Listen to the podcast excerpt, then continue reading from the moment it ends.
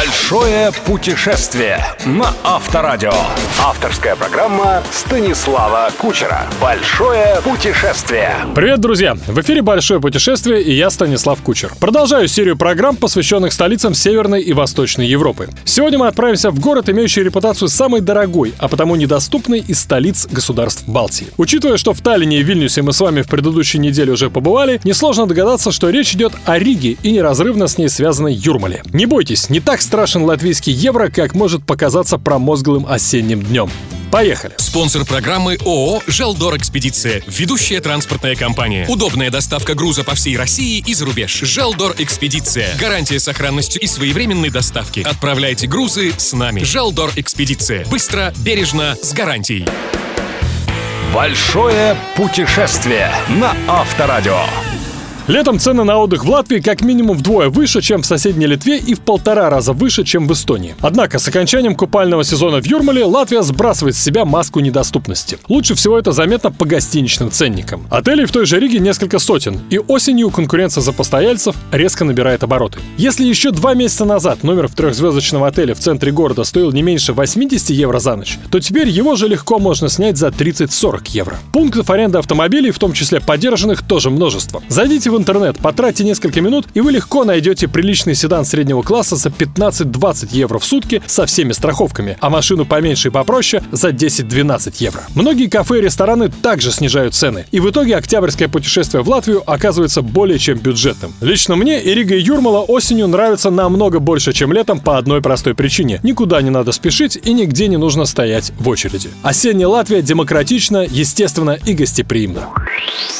Большое путешествие. Путешествие на Авторадио. Разумеется, набор достопримечательностей в стране и ее столицы остается прежним. Не буду оригинальничать. Как и в большинстве североевропейских столиц, знакомство с Ригой следует начинать со старого города, который, впрочем, заметно отличается от своих собратьев в тех же Таллине и Вильнюсе. Прежде всего, более юным возрастом и, как следствие, архитектурным стилем. Исторический центр Риги был построен только во второй половине 19 века, а потому главная его примета — югенстиль или модерн. Ближе всего познакомиться с югенстилем можно на улице Альберта. Здесь буквально каждое здание — памятник феерическому полету фантазии латвийских архитекторов. Американские туристы, как правило, начинают экскурсию по городу со статуи свободы, воздвигнутого в 1935 году национального символа Латвии. Как и в Штатах, это особо женского пола, но без короны и факела, а с тремя звездами в высоко поднятых руках. Другой знаменитый символ Риги, с которым когда-то горожане пытались бороться и проиграли — бобр. Да-да, обыкновенное животное, которое любит торчать в воде и работать зубами. Сто лет назад бобры носились по городу и пугали латвийских детей, чьи родители гоняли зверьков палками и железными прутьями. Сейчас же по всему центру Риги установлены специальные кормушки. Бобры выглядят сытыми и довольными, а дети, особенно приезжие, с удовольствием с ними играют и фотографируются. Настолько с удовольствием, что порой силой не оттащишь. Одно из самых интересных сооружений в старом городе — здание Латвийской национальной оперы. Классические формы, ионические колонны, фонтан напротив и, главное, богатейший интерьер, производящий впечатление не менее сильное, чем зал Большого театра. Будет время прикоснуться к высокому искусству, сделайте это непременно. К тому же, где еще вы услышите оперу на латышском?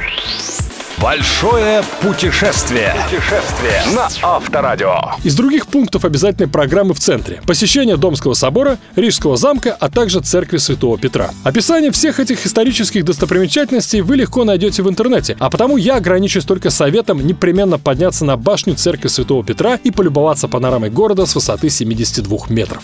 Как и в Таллине, каждому, кто изредка ностальгирует по советскому кинематографу, рекомендую просто погулять по центральным улицам и повспоминать культовые фильмы. На одной только улице Яуниела снимали Бейкер-стрит о приключениях Шерлока Холмса и Блюменштрассе, где закончил свой жизненный путь профессор Плейшнер в «17 мгновениях весны». Тем более, что обветшалые после развала Союза декорации сейчас подреставрировали. А теперь о моем любимом рижском квартале. Большинство туристов, приезжающих в Ригу на несколько дней, упускают из виду, что у речки Даугавы, помимо исхоженного правого, есть и левый берег. Между тем, нет лучше места для знакомства с латышской культурой и кухней, чем квартал улицы Калнциема. Это Рижский Арбат, Рижский ВДНХ и Рижская Тверская в одном небольшом, но на удивление вместительном флаконе. Деревянные домики 18-19 веков, арт-галерея, симпатичные магазинчики, ремесленные мастерские, фермерская ярмарка, винный бутик, ресторанчик, старинная карусель и площадка для концертов под открытым небом. Каждое воскресенье здесь устраиваются веселые ярмарки, на которых есть чем развлечься и детям, и взрослым. Обязательно устройте себе праздник для желудка и наведайтесь в ресторан «Māja», в переводе «дом». Узнаете, что значит «едим дома» по-латышски. Заведение не дешевое, но поверьте, денег вы не пожалеете. Главный принцип ресторана – экологичность плюс натуральность. Молоко здесь имеет вкус молока, а не напитка белого цвета тройной стерилизации. Копченое мясо готовят в настоящей коптильне, а не варят с добавлением так называемого жидкого дыма. Копченая салака, можете быть уверены, еще утром плавала в море, а свежайшие жареные миноги в желе, а фермерский козий сыр с орешками и мармеладом. Я знаю небедных гурманов, которые прилетают из Москвы в Ригу на несколько часов только для того, чтобы поужинать здесь.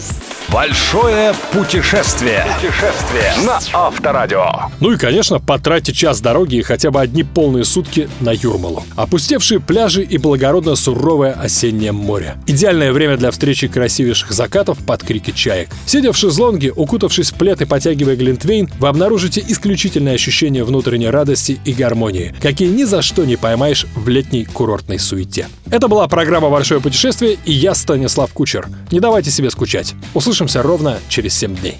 Реклама. Ведущая транспортная компания «Желдор Экспедиция». Удобная доставка груза по всей России и за рубеж. Гарантируем сохранность и своевременную доставку. Отправляйте грузы с нами. «Желдор Экспедиция». Быстро, бережно, с гарантией. jde.ru Большое путешествие. Большое путешествие со Станиславом Кучером. Кучер дорогу знает. На Авторадио.